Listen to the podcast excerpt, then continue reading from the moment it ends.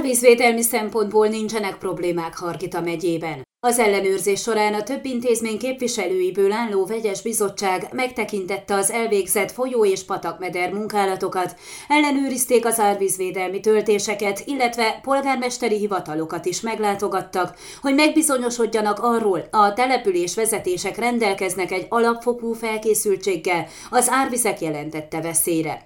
Megyeszerte zajlott az árvízvédelmi ellenőrzés, bizottságokat állítottak össze, ami kollégáink is mentek más megyék be. Az ellenőrzés szúrópróbaszerűen zajlott, tehát nem jártunk végig minden árvízvédelmi töltést, mert azokat mi folyamatosan ellenőrizzük, az újabb javítási munkálatokat ellenőrizzük ilyenkor.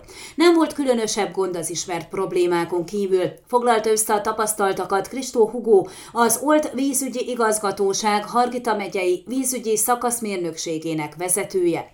A megyei prefektusi hivatal által összeállított és irányított bizottság megtekintette az elvégzett medermunkálatokat az Old folyón, Csíkszent Tamáson, Dánfalván, illetve a Csíkszent Simon, Csatószeg szakaszon, Szent Mihályon, a Rákospatakon, Homoród fürdőn, a Nagy Homoród mentén, Csíkszent Tamáson, a Bábaszapatakán, Csíkarcfalván a Lokpatakán, Gyergyó-Szent Miklóson és Alfaluban a Békény, Korondon a Korond, Gyergyóújfaluban pedig a Visszafolyó patak mentén.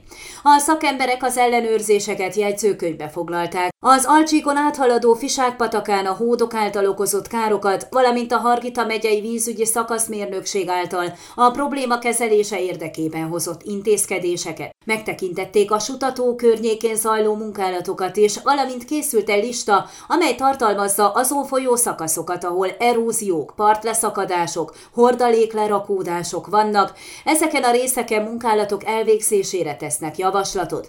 A bizottság ugyanakkor meglátogatott több polgármesteri hivatalt is, ahol a lakosság számára kifüggesztett árvízveszély térképek meglétét ellenőrizték, továbbá azt is, hogy rendelkeznek -e egy minimális árvízvédelmi készlettel. Az akció végén elkészült jegyzőkönyvet a Harkita megyei vízügyi szakaszmérnökség eljuttatja a Környezetvédelmi Vízügyi és Erdészeti Minisztériumba.